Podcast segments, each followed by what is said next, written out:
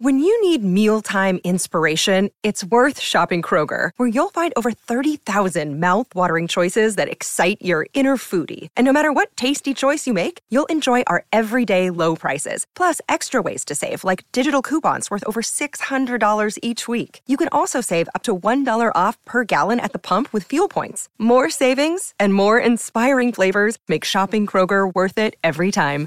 Kroger, fresh for everyone. Fuel restrictions apply.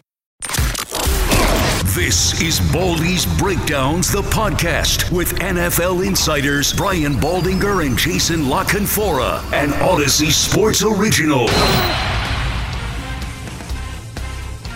Welcome to the Week 16 Christmas edition of Baldy's Breakdowns.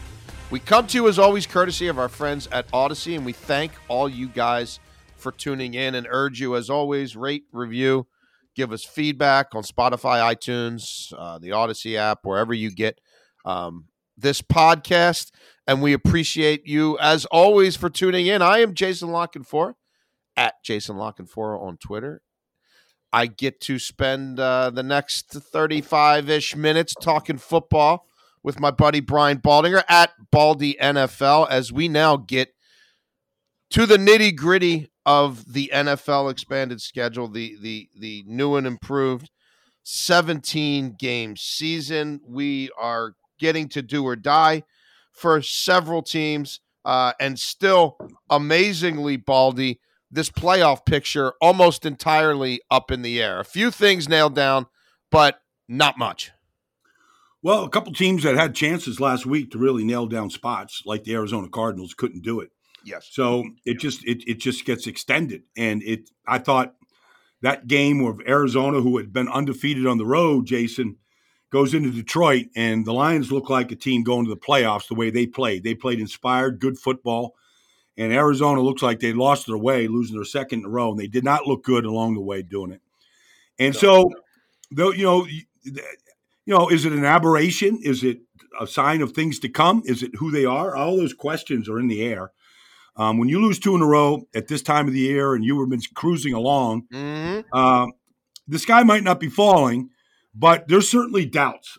And um, I, I, the- the coaches and players can say one thing, but I've been in those locker rooms when that happens, and you have questions. And so a lot of questions remain, but a lot to be determined, a lot of football to be played, and the way uh, the way COVID is spreading, it's Whoa, spreading these games man. around to just about every single day, and who's playing and who's not playing, who's up, who's not up. Uh, you know, teams are playing with quarterbacks that were on other teams' rosters a week ago.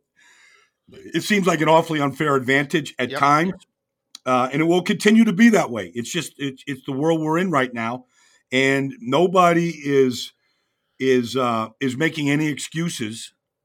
But they're but but Man. they're going to play. Obviously, they're going to play these games, Jason, Yep. regardless of the situation. Yep. No doubt about that, Baldy. And the variables, as you noted, are off the charts in terms of these COVID situations can fluctuate wildly from team to team, from day to day. And we are going to hit on uh, the Arizona Cardinals here and where we think they're going. They play a huge game with the surging Colts. Can the Ravens get off the mat after three straight heartbreaking losses? They face a Bengals team that we're wondering can they close it out? Do do they have that knockout punch in them as a young team to win that division? And oh, by the way, the Steelers refuse to die in the AFC North as well. We've got a rematch from a couple weeks ago. The Patriots and the Bills. What will that look like the second time around? How do Tom Brady and the uh the the sideline uh device chucking Tampa Bay Bucks respond to getting blanked by the Saints?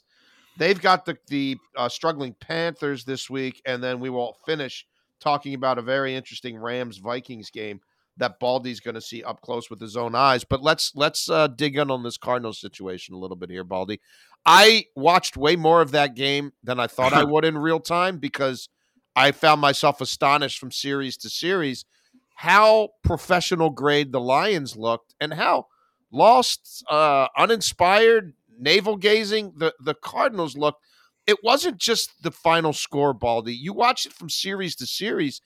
And when it was crunch time for the Cardinals, it looked like a team from coach to player that had no answers. This is a Lions defense that in goal to go situations and in mm-hmm. the red zone had been a complete disaster all year.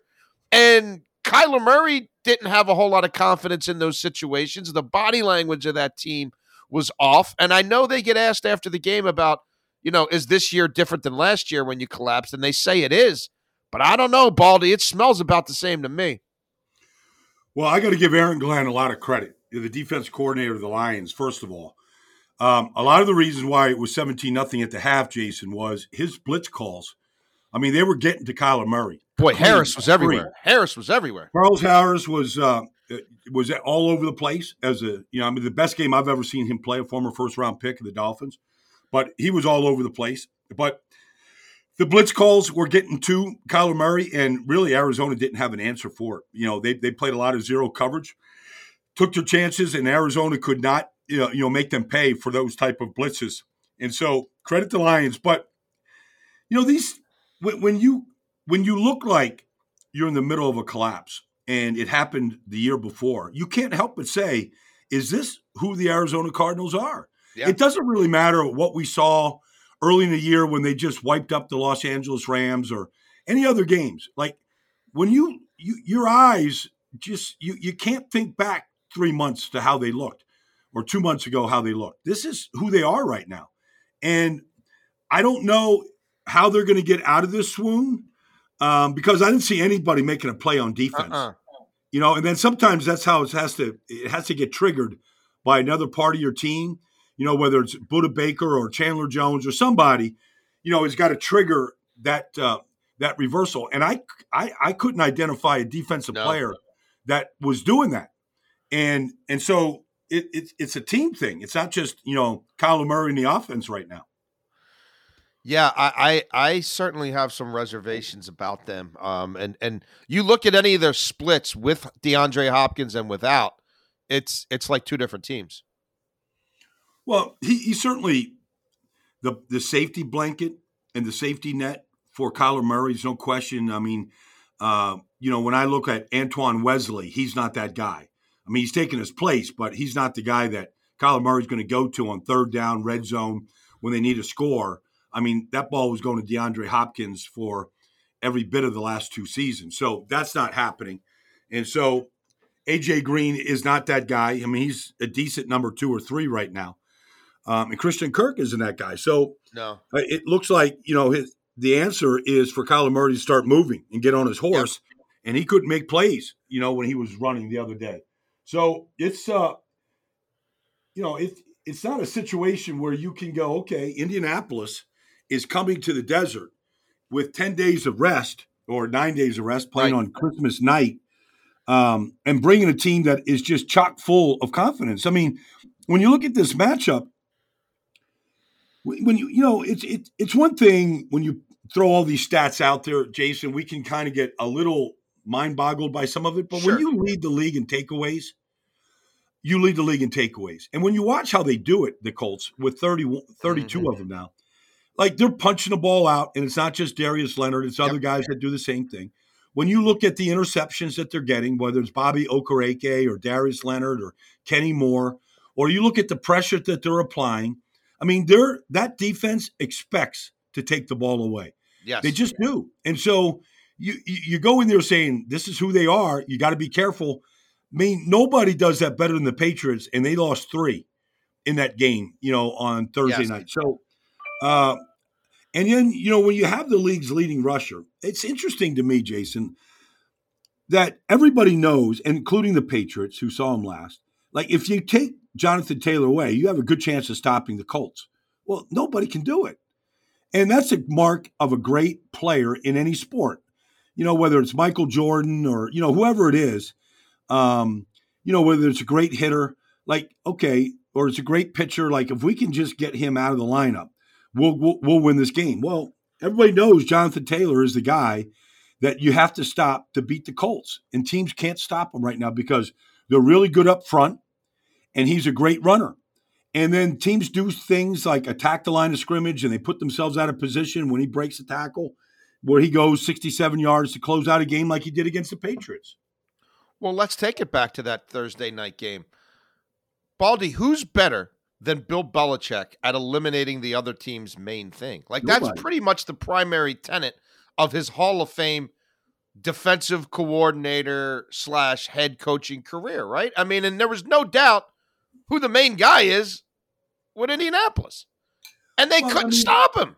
I think Carson Wentz threw like seven passes. He was like game. five of twelve for fifty-seven yards. They Yeah, weren't even I mean- pretending. They weren't even pretending to go play Yeah. action or anything. Nothing. No, it was none of that. And, you know, and look, it's a 2017 game. There's you know two plus minutes to go, and they got to stop Jonathan Taylor. And both Dante Hightower and Devin McCourty overrun the play. The Colts do a good job of sealing everybody else, and he makes a cut against those you know two players that were supposed to be right there. And he goes 67 yards to pay dirt. And what happens is, I mean, you can see it though, Jason. I don't know how many carries. I think he had 29, maybe Yeah, something. 29 carries. Like, I don't care who you are. You get tired of tackling that guy. Like he's he's hitting you and he's driving you, and all of a sudden you're grabbing and you're not, you know, you're not standing in front of him. And I'm not accusing Dante Hightower of not wanting to tackle him or Devin McCourty, but on the 29th carry, like he sealed the deal. Yep. And they were in a position to stop him right there on second and 10. And he, he closed it out. And so, you know, New England looked like a lot of other teams. When this guy gets north of, you know, 22, 23 Mhm. carries, he's going to get a big run in the fourth quarter. It happens almost every game. Yeah, and I, I, I tend to think the Colts are going to be able to play some bully ball here with the Cardinals, and if they stick with it, and we know Frank Reich will, maybe they find some joy again. New England winning streak over. That might not be the worst thing in the world, though, Baldy. Right? Probably some teachable moments. You come down off your high horse a little bit, and now they face a Buffalo Bills team the Patriots embarrassed in Buffalo a couple weeks ago in that wind game where Bill Belichick made no pretense about throwing the football. I remember you, you were you were pissed off. They chucked it a couple times at the end. It Yeah. looked like they might only have one attempt um, and win handily. How do you size up this rematch? Well, it looked like the one thing about what Buffalo did last week. I know it wasn't much of a contest, you know, but they at least after that New England game, they decided that it was important to run the football.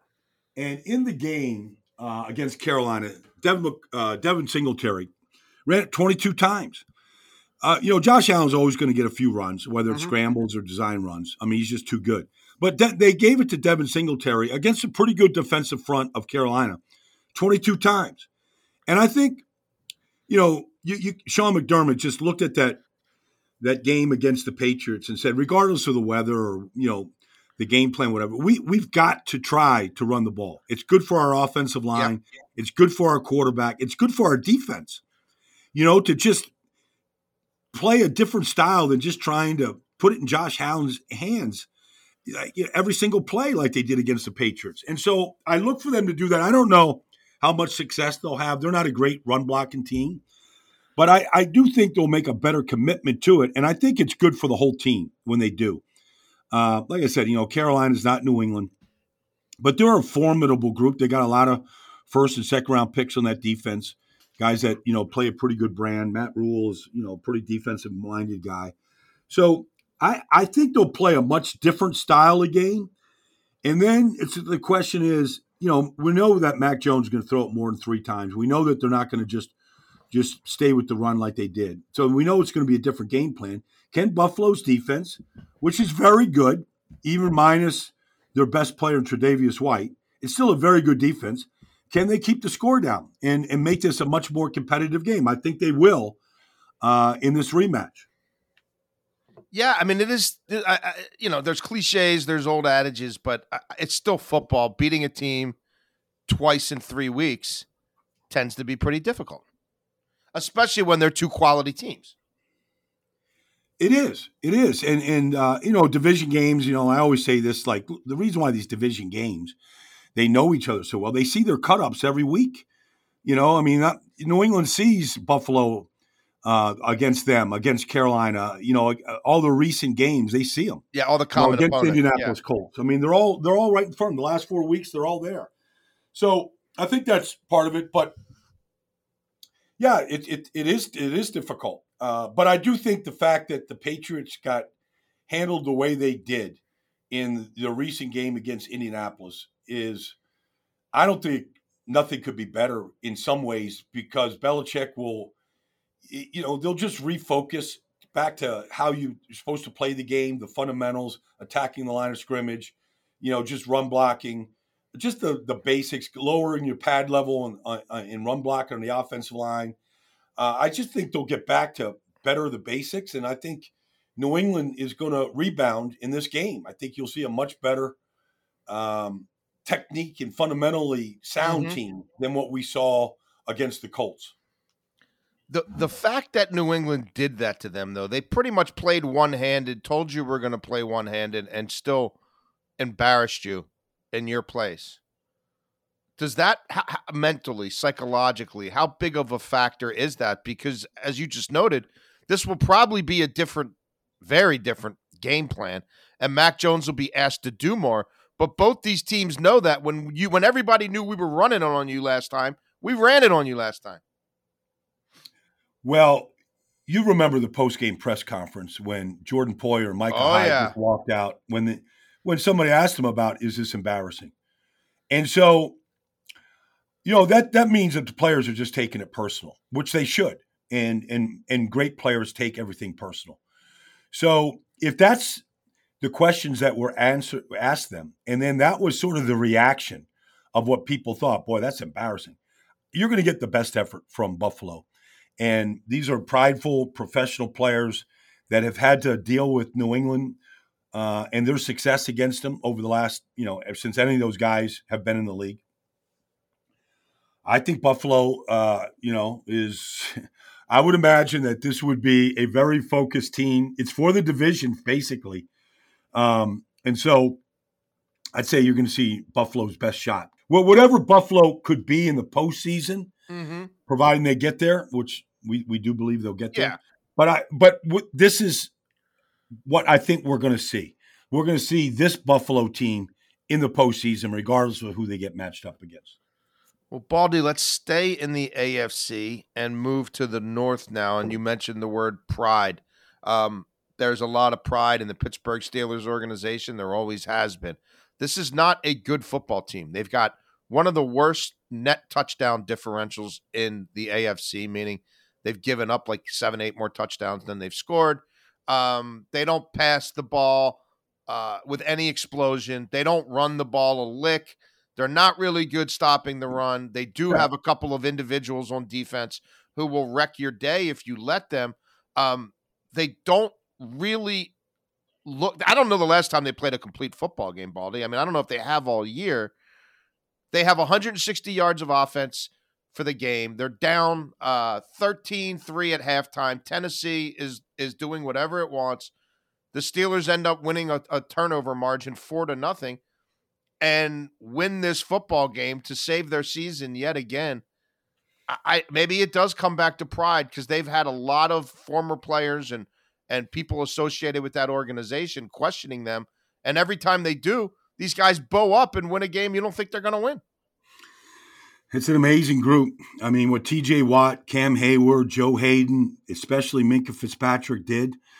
I mean, the Steelers got four fumbles in that game, recovered four fumbles, and they couldn't do anything with the ball except kick the mm field goal. Yeah, you know? yeah, They got 12 points. No, I mean, it's unbelievable. They got four, four they got four beautiful gifts, you know, underneath their tree. And they, you know, they got a good kicker and they they turned it into 12 points. It was difference in the game. Offensively, when I watch, you know, Ben right now, I mean, it's it, it, I can't think of many quarterbacks that look like this at the end. Most get out now before they get yeah. to this place. I mean, he's got he's got two choices. He can throw a go route and hope that Diontae or Claypool catches it. Um, or, or, um, Baldy, not to cut you off, underthrow it and hope you get a PI call, right? Because that's kind of really. Or you get that, or, or or you throw a screen to to your back to Najee or to the tight end or you know wide receiver bubble screen. I mean, that's it. Looks like that's it. Now, some of it is, you know, Tennessee's defensive front is sure. is excellent. They're sure. as good as there is. Jeffery Simmons and Landry. I mean, they they did a number on the offensive line of Pittsburgh in that game. Zach Cunningham came in, gave him a big punch.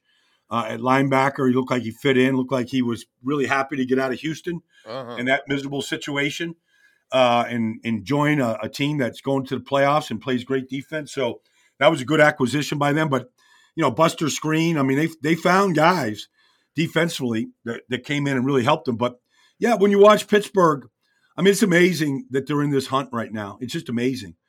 And you're right. I mean, they're very they're a very limited team, and but you know they're they're right in it right now. And so, you know, seven six and one isn't as bad as seven and seven. It's not quite as good as eight and six, and that's one game separates four teams in that division right now. They know it, and they can have ugly losses to Cincinnati and some of the other teams that they you know got whipped by. But it doesn't matter. Like if they if they can find a way this weekend, you know, to to you know answer the bell here against Kansas City, I I, I mean it'd be it'd be as big a shock to me as I mean I nobody in Pittsburgh's going to like this, but it, it's to me it's as big a shock as what Detroit just did to Arizona.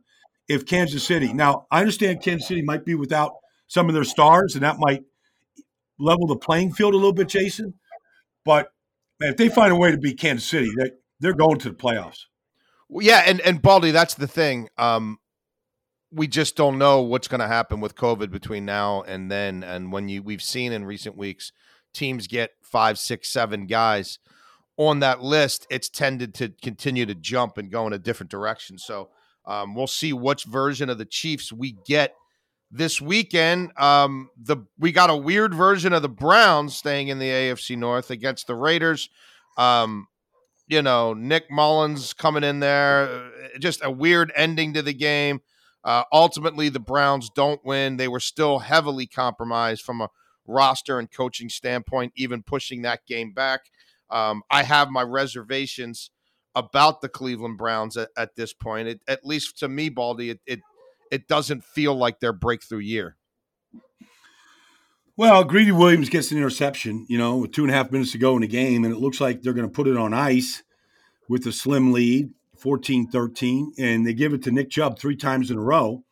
And behind a makeshift offensive line, um, the Raiders, you know, snuffed them out, forced another punt, and Derek Carr made some throws, you know, in the final minute and got themselves in, you know, in position for a Carlson field goal. So it was a crazy finish to the game.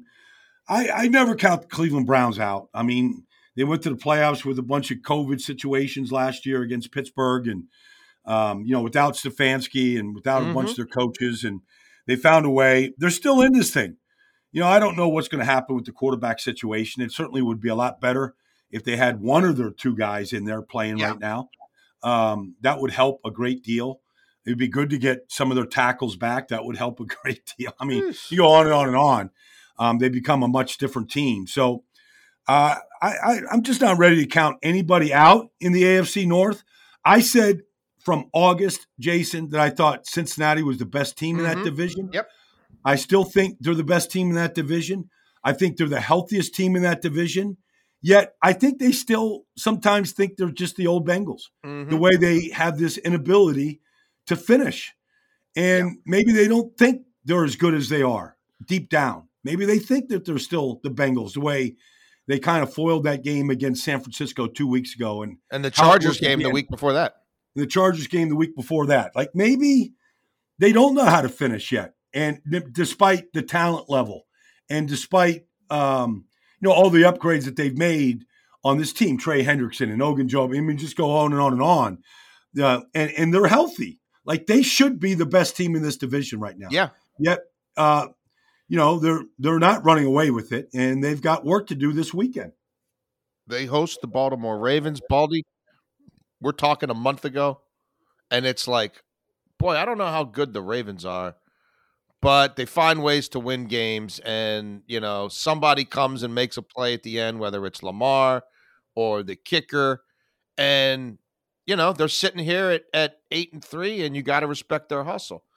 Now they're sitting here at eight and six. They have lost three straight games by a total of four points.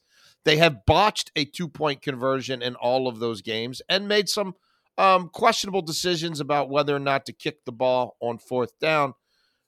John Harbaugh's under fire um, in this town, although I got to tell you, living here, because they've been this aggressive for this long in terms of Harbaugh's mindset, people here are kind of split 50 50 on this whole go for two all the time thing. But I can tell you this, Baldy, they they are two for eight this year on two point conversions.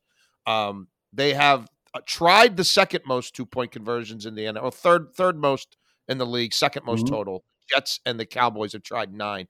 No team has thrown the ball more than five times on two point conversions this year, except for the Ravens, who have thrown it seven of their eight. Well, attempts. don't they just run? Don't they just throw the same play? The last three, it's a rollout to the right side to Andrews. Baldy, their last six two point attempt targets are Mark Andrews. When you see Darnell Savage leave deep middle at the back of the end zone and sprint 35 yards on a dot to the tight end at the at the the, the pylon to his left to break up that play. Um, he didn't have to be a genius to figure it out. All he had to do was watch cut ups of their previous seven two point conversions. Yeah. Um, I don't know what John's fear of going to overtime is against these teams. I don't either. Like Tyler Huntley couldn't have played any better than than he played. Nobody could have predicted how well he played, especially in the fourth quarter. Yeah. When they needed when they were down 31-17. Nobody could have predicted two scramble run touchdowns by bringing the team down the field. Like I don't know what I don't know what the fear was against Pittsburgh to go to overtime like I understand it's the fifth quarter, it's late in the season, they've got 20 plus on injured reserve, but they're getting a couple running backs healthy. You know, Latavius Murray is back, and you know, yeah. I'm not saying he's what he was, you know, in the preseason, whatever, but they're getting some guys back. Um, they drafted Ben Cleveland to be a starting guard yep. in this league. Like, you know, I mean, they I know it's Aaron Rodgers on the other side, and if you lose the coin toss, you know, you might be just but you're at home and you were down 31 17 with your backup quarterback, and now you've got that defense on the ropes. There's no doubt. There's no doubt that uh, you know that Tyler Huntley just had his way with that defense. So I just don't I, I don't understand. Like I know he kind of pulled the team. I didn't listen to the soundbite, yeah, but you know, yeah. I, I, know there's one out yeah. there. Like, what do you think, guys? Should we do it? And I mean, almost every player is always going to say yes. If you ask, I mean, anytime there was a fourth down in one, when I played for 12 years, Jason. Of course, you want to go, go for it. it. Yes, always. I mean, players are always going to be on the aggressive side, um, just because that's their mindset. Yeah, let's let's attack, let's go for it. But it's not doesn't mean it's the right decision, right? Uh, and so you know, I don't know. You know, John is the head coach, and he delegates for a reason. Like he he's in charge of those decisions. I I just I just don't understand quite the fear about what nope. overtime is to him and how he has to get it settled on a two point, which I don't know. You're not good at. Is. I don't know what the league wide percentage is. Forty nine point six. Okay, so it's 50-50. All right. Um, the Ravens are twenty five percent. Yeah. So I don't know. Like, it's not a great percentage for me. I'd rather no. take my chances in overtime. No, I'm. I am. Um, I am. And I'm not playing Monday morning or Wednesday morning quarterback here on it. I when I saw the decision, I was at another game, Jason. Yeah. When I saw, you know, Baltimore scored a 31-30, and then I saw the final 31-30 without watching the game at that time. And I said, they went for two again. They scored, they went for two, and they didn't make it. And I'm like, I'm saying, I know it's Green Bay, I know it's Aaron Rodgers. And then I watched it and I go, and I watched how well Huntley played. Yep. And I go, I, I just, man, I, I get the feeling that this is a team that has no fear going down the field and scoring a touchdown and winning the game. Yeah. Tyler Huntley in the fourth quarter of the last two weeks, Baldy, 28 yeah. of 39. That's 72%. 232 yards. It's only 5.95 per attempt, but but it's effective. One touchdown, no interceptions, a rating of 95.2, six rushes for 45 yards and two touchdowns, 17 first downs. That's the equivalent of one half of work. And you're worried about running a, a gimmick play at goal to go passing where you suck rather than than just allow yourself to get back on schedule and try to win the game in the extra frame. I, I I'm with you. Um, it's one thing if you're running RPOs, if you're running option plays, and they have to at least defend the threat of the quarterback's feet. But I, I don't know. It could be the difference between them going to the playoffs and not. Baldy, the last time the Bengals and the Ravens met, Week Seven in Baltimore, Uh, 28 unanswered points for the Cincinnati Yep. Bengals. Uh, they spread that defense out. They they played a ton of three wide, which they play the second most three wide in the league. Uh, only uh, Zac Taylor's mentor Sean uh, Sean McVay plays more with the Rams, and now the Ravens have no cornerbacks, and this game is in Cincinnati and not Baltimore, and Baltimore doesn't get a pass rush, and Justin Houston and Pernell McPhee are on the COVID list as we speak, and Odafe Oweh's season ended around November because he seems to have hit the rookie wall. How do you see this one? Well, despite what you said about the Ravens, like you can't ever count them out. And I was there Right. week seven. I saw that 41 burger that Cincinnati put up. It was also the high water mark for Ja'Marr Chase in Yes. his rookie season. He doesn't really play like that anymore. I mean, he did have two touchdowns against San Francisco. I'm not going to say he hasn't found the end zone, but they're not throwing a whole lot of go routes to him. Um, he's had some drops, um, which to me is pretty concerning because they, they seem to be contested type catches in traffic where he does that. Uh, they don't look like they're running the ball the way they were running the ball against uh, the Raiders and the Yep, Steelers a month ago. Uh, they have, you know, they're on their third right tackle right now, maybe out of necessity. I'm not making any excuses. They're a pretty healthy football team. Yeah, but they they you know they're just not finishing real strong right now. Losing to the chargers and you know the way that they did and losing to the 49ers the way they did um, even last week you know kind of a struggle. But they're a better football team right now just from a health standpoint. They're a better team they have to they have to, they're they're at home all those things favor the bengals but I, I don't know, Jason. You probably have the stat. I don't know the last time Cincinnati beat Baltimore twice in a season. yeah. Like, It's, I- it's I can't imagine it, it's Yeah. happened, you know, many times. Period. Yeah. But that's what uh, you know. But this this this basically is maybe for the division title here. Yep. Uh, and so there's so much to play for. It doesn't guarantee anything.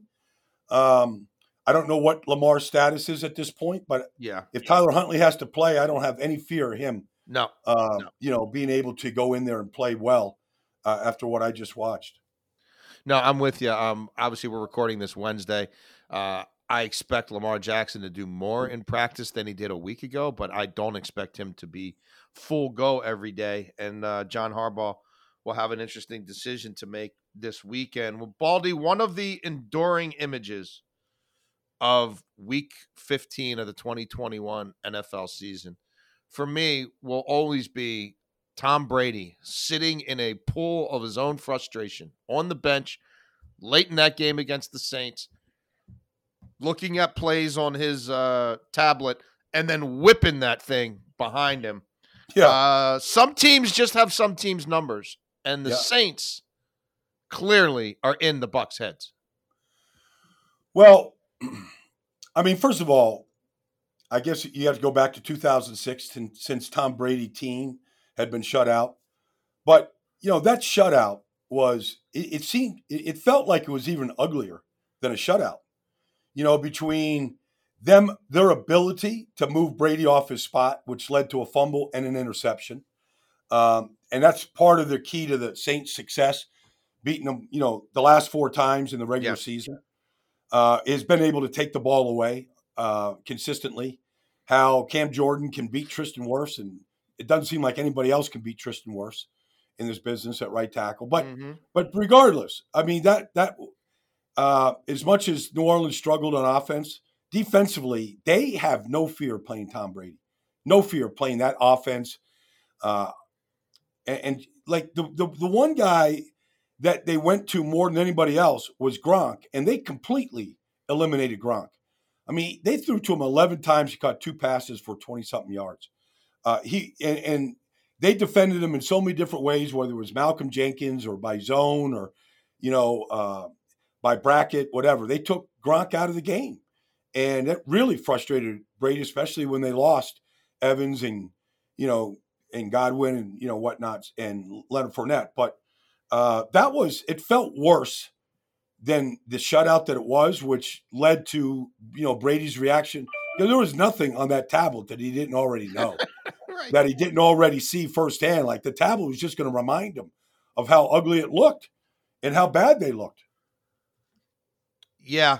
Um, it would be something if they met again in the playoffs, and and with the way that Saints defense plays and their ability to run the ball now, who knows?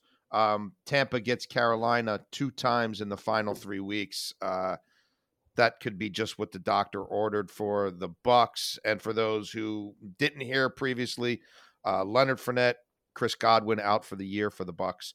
Um, but here comes Antonio Brown back off the suspended list to help them out at wide receiver. Baldy will wrap this thing up with a critical NFC clash that you will yep. see with your own eyes. Calling the game, Rams, Vikings, Minnesota, a helter skelter team from week to week. You really don't know what to expect. Um, and then the Rams appear perhaps, especially if they can get on the other side of this COVID thing, to be finding their sea legs again at just the right time. Is Cooper Kupp just indefensible? It's it's nuts. It's nuts.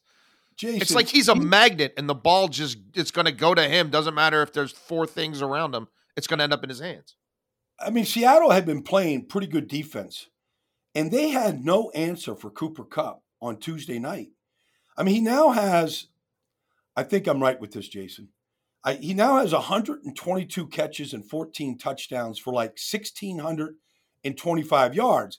I mean, Calvin Johnson's records, Michael Thomas's records, like these things are all, um, you know, touchdown catches in a season. Randy Moss, I don't know if he can get to 23, but – like he's going to shatter every Ram record and a lot of records this year. And it's, you know, like some of it is good play design, some of it is great route running, some of it is Matt Stafford just throwing dimes. Right. Um, but this Minnesota team, they it's it's hard to believe that a nose tackle, Jason, could make a difference the way Michael Pierce has made a difference. You know, he tore his tricep early in the season, tricep or bicep, I forget. But he tore it early in the year, and it looked like he was done for the year. And he didn't play last year. He was a big free agent signing last year. He sat out because of COVID. So he's back on the field. And when you watch the Vikings now, because he can play inside next to Dalvin Tomlinson, it allows them to move Sheldon Richardson to defensive end, who plays really good at it. I mean, he's really fast to begin with and powerful. So they lost Danielle Hunter and Everson Griffen. But if you look at their defensive front now of Richardson, uh, Pierce, Tomlinson, and DJ Wonnum, uh, who's really developing. Um, that that's a quality defensive front, and it really protects both Eric Kendricks and Anthony Barr and Nick Vigil at linebacker. And Patrick Peterson is back, and the safeties are experienced. And you go, Mike Zimmer has all of his pieces that he needs to play good defense. And so I think it's you know, Minnesota's offense has been pretty good until last week, where it just was awful against Chicago. Uh, they they could not throw the ball at all against Chicago. Uh, part of it was their offensive line got beat up pretty good by Robert Quinn and Akiem Hicks and whatnot. But um, I I think Minnesota, like they have a chance here. They got some tough games. Um, you know, obviously the Rams are going to be tough. They got Green Bay again. They beat them, but like they they can play with the Rams in this game. They could give them everything that they can handle in this game. And so I'm, I'm anxious. I'm anxious to get to the Twin Cities, to get to the U.S. Bank Stadium, and to see this one at high noon uh, in Minneapolis on the 26th here on Sunday, because I, I, I think Minnesota can really give them a game. They, they've got everything they need to be to to do what mm-hmm. they want to do. Yeah, there's certainly their the path is in front of them to salvage this season, despite all the many crazy ups and downs and quirks um, to to this point, and we'll see if they can take advantage of it because they tend to be their own worst enemy when everything is on the line. Well, we uh, thank you guys as always for listening to us talk ball here at Baldy's Breakdowns. We can't wait to watch Week 16 unfold, and we hope it's as uh, healthy um, and COVID free as possible. And we wish everyone else out there the same. Um, again, please rate, review, subscribe, give us feedback on iTunes, Spotify, wherever you get your podcast goodness. Um, we will reconvene a week from now uh, as we creep even ever so closer to the playoffs. And Baldy, uh, safe travels, my friend. enjoy the games, and look forward to kicking it with you next week. Merry Christmas, Happy Holidays, uh, Jason, and um, have a good, good, safe, fun holiday, man. Just enjoy. It's family time. It's friends. Uh, let's let's be safe. Let's enjoy. Yes. enjoy some good football along the way. Sounds like a plan. Happy holidays, Merry Christmas, and thank you for listening to Baldy's Breakdowns.